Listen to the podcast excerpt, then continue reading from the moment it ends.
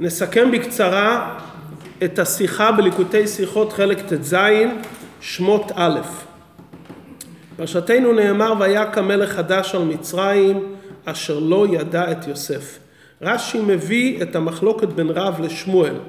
חד אמר, כלומר רב חדש ממש, וחד אמר, כלומר שמואל, שנתחדשו גזירותיו. המחלוקת של רב ושמואל ניתנת להתפרש לפי השיטה שלהם במקומות שונים בתלמוד. אפשר לבאר את המחלוקת בשני אופנים. אופן ראשון אפשר לבאר את המחלוקת שרב מעדיף להיצמד למשמעות המילולית של הדברים. ושמואל מעדיף את הפירוש של תוכן העניין בכללותו אם ההסבר יהיה יותר ברור. ולכן במחלוקות שונות בין רב לשמואל ראינו את אותו יסוד. לדוגמה במחלוקת בנוגע ליוסף הצדיק. ויבוא הביתה לעשות מלאכתו לפי דברי רב הכוונה מלאכתו ממש כפשוטם של דברים זה פירוש המילה. לפי שמואל מהמשך המילים ואין איש מאנשי הבית שם בבית משמע שאין הכוונה לומר מלאכתו, כי אם הכוונה מלאכתו, מדוע התורה צריכה להדגיש ואין איש מאנשי הבית שם בבית, ולכן שמואל אומר כוונת הדברים לתוכן העניין, שזה לפי דברי שמואל לעשות צרכיו נכנס. מחלוקת שנייה, בפירוש המילה, פירוש הפסוק, מהודו ועד כוש. לפי רב, הודו היה בסוף העולם וכוש בסוף העולם. לפי שמואל, הודו וכוש היו מדינות סמוכות. וכוונת הדברים לומר, כשם שהוא מלך על הודו וכוש, כך הוא מלך מסוף העולם ועד סופו. כלומר, רב מעדיף לפרש שהכוונה במרחק היא פשוטו, מהודו ועד כוש, ולכן זה שני קצוות של העולם. שמואל מעדיף לומר שהכוונה לומר מהודו ועד כוש, זה לומר את האופן והתוקף של המלכות שלו, שכשם שהוא מלך על הודו ועד כוש, שהיו סמוכות, הוא מלך בתוקף ככה הוא מלך על כל העולם כולו, כי אחרת יש כאן כפילות מיותרת. גם הודו והתקוש זה קצות העולם, וגם שבע ועשרים ומאה מדינה. לכן הולכים על תוכן הדברים, שהכוונה להסביר באיזה אופן הוא מלך. מחלוקת נוספת והיא בימי המרפל, רב אומר שהכוונה לומר ששמו היה נמרוד, ושמואל אומר שהשם המקורי שלו היה אמרפל. רב מעדיף לומר שהפסוק שאומר לפני זה וכוש ילד את נמרוד זה השם המקורי שלו ולכן שהתורה קוראת פה אמרפל יש כאן איזה הסבר נוסף למה הוא נקרא אמרפל כי הוא אמר להפיל את, מורד, את אברהם לכבשן האש. שמואל אומר מזה שנאמר בפסוקים לפני זה שהוא החל להיות גיבור בארץ על כן יאמר כנמרוד גיבור ציד לפני השם מתבקש שהשם שלו אמרפל זה השם המקורי, ונמרוד זה הפרשות הדברים שהוא עשה. כלומר, מה השם העיקרי ומה השם הטפל. האם התוכן מה שהוא עשה, או עניין פרטי שהוא עשה.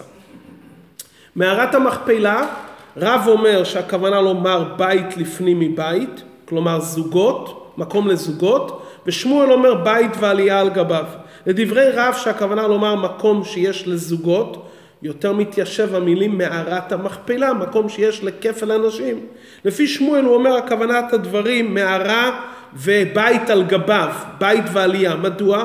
כי אברהם אבינו בא לבקש מקום לקבורה לשרה בלבד, ואגברה את מתי. מה פתאום שהוא עכשיו יתכנן עוד שמונה קברים? לכן הכוונה לומר פשוט בית, מערה, שיש עלייה על גביה. אותו דבר המחלוקת בנוגע לפירוש המילים והייתה אשל בבאר שבע, לפי רב הכוונה לומר פרדס להביא ממנו פירות לאורחים. לפי שמואל הכוונה לומר פונדק לאירוח, לאכסניה.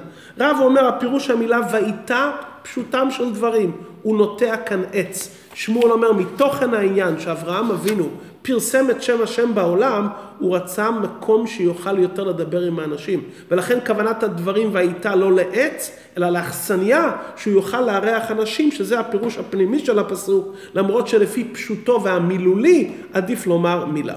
גם בענייננו, מלך חדש, רב אומר פשוטם של מקרים. פשוטו של מקרא, מלך חדש כפשוטו. לפי שמואל אומר, בהמשך הכתוב, הכתוב, כתוב אשר לא ידע את יוסף. מה פירוש שלא ידע את יוסף?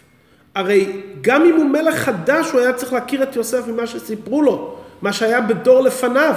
על כורכך שהכוונה לומר לא חדש כפשוטו, אלא אותו אחד, אלא שנתחדשו גזרותיו והוא עשה את עצמו כאילו הוא לא יודע. אבל זה אותו מלך בעצמו. עד כאן מהלך אחד לבאר את המחלוקת בין רב ושמואל בכל התלמוד. רש"י בפירושו על התורה מביא את השמות של רב ושמואל רק בכמה מחלוקות ולא בכל המחלוקות. לכן אפשר לבאר את זה בעוד מהלך, שזה יותר קשור עם דברי רש"י על התורה. מצינו כלל הלכתי בתלמוד, הלכתה כרב באיסורי וכשמואל בדיני בממונו. כלומר, בעניינים של איסור והיתר, שהפן העיקרי שבהם זה בין אדם למקום, ההלכה כרב כי הוא בעיקר עסק בזה. בעניינים של דיני ממונות, שזה בעיקר בין אדם לחברו, ההלכה כפי שמואל. אם כן, גם בענייננו הם נוטים לבאר את המחלוקות לפי הקו של בין אדם למקום ובין אדם לחברו. רב אומר מלך חדש ממש. זה מעצים יותר את הרישות שלו כלפי השם. מלך חדש, הוא לא יכל להצדיק את עצמו בפני השם, שעם ישראל הגיעו לארץ שלו. פשוט כלפי שמיא הוא היה איש רע ביותר. שמואל אומר, בין אדם לחברו. זה היה אותו מלך שהכיר את יוסף, שהציל את המלכות שלו מרעב, והוא היה צריך להיות אסיר תודה, אבל היה לו יותר קשה בבין אדם לחברו, וזה שהוא הטיל כאלו גזרות, כי זה מראה את הכפיות טובה שלו בבין אדם לחברו. גם במחלוקת של רב ושמואל בעניין יוסף הצדיק, לפי רב לעשות מלאכתו ממש, כוונת הדברים, אמרנו שרב זה איסורי, לעשות מלאכתו ממש ולא חס וש... ולא לעשות צרכיו. כי הכוונה לומר שהוא היה זהיר בבן אדם למקום בוודאי. לפי שמואל כוונת הדברים בעיקר להדגיש שאיש לא היה בבית ולא היה כאן מעילה בתפקיד שלו כעבדו של פוטיפר ואחראי על בית פוטיפר. אז רוצים להדגיש את הנקודה הזאתי שלא היה כאן פן של מעילה באחריות שלו כלפי אנשי הבית. גם בעניין של אשל, רב מעדיף לומר פרדס, הוא רצה להביא קורבן להשם, עץ, ושמואל מעדיף לומר אכסניה, כי אכסניה תביא יותר תועלת לאנשים, הכנסת אורחים וקירוב הבריות להשם. ההוראה שאנחנו למדים מכאן, יש כאלו שטוענים אחות לנו בבית המלך, ידיד ותיק או ידיד חדש. אם הוא גוזר גזרה אנחנו לא צריכים להיבהל, ואנחנו נמצאים בגלות, בונים את פתאום ורעמסס. חיים במיטב הארץ, צריכים לוותר ולהיכנע. צריכים לדעת שאין הבדל אם מדובר על מלך חדש או מלך ותיק. הוא מדבר בסגנונות שונים. אם הוא מלך של מצרים, שהוא מיצר לעם ישראל לענייני יהדות, אז כל מה שהוא אומר זה התחכמות של היצר הרע. וחסד לאומים חטאת. צריכים להתנהג כמו המילדות העבריות, שהם עשו ההפך ממה שפרעה גזר. פרעה אמר כל הבן הילוד היורה תשליכו, תלכו, תיקחו את ילדי ישראל לעבודה הזרה של מצרים, תשקיעו אותם שיהיו שקועים במשרות של ממון, תטביעו את הגוף ואת הנשמה כל הבת תחיון, תחיו אותם בחינוך ואורח חיים של מצרים חס ושלום. עומדות המילדות העבריות, מתייצבים נגד הגזירה, והם עושים את כל הדרוש שייוולדו ילדים יהודיים ושיקבלו חינוך יהודי הראוי. מה שצריך לעשות בדרך הטבע לדבר עם הגוי מדברים. כמו שמשה רבינו חלק כבוד לפרעה אבל מטה האלוקים בידו. הוא דיבר איתו בגאון יעקב בתוקף יהודי אלוקי לא בנמיכות רוח ובוודאי שלא להסתיר את היהדות.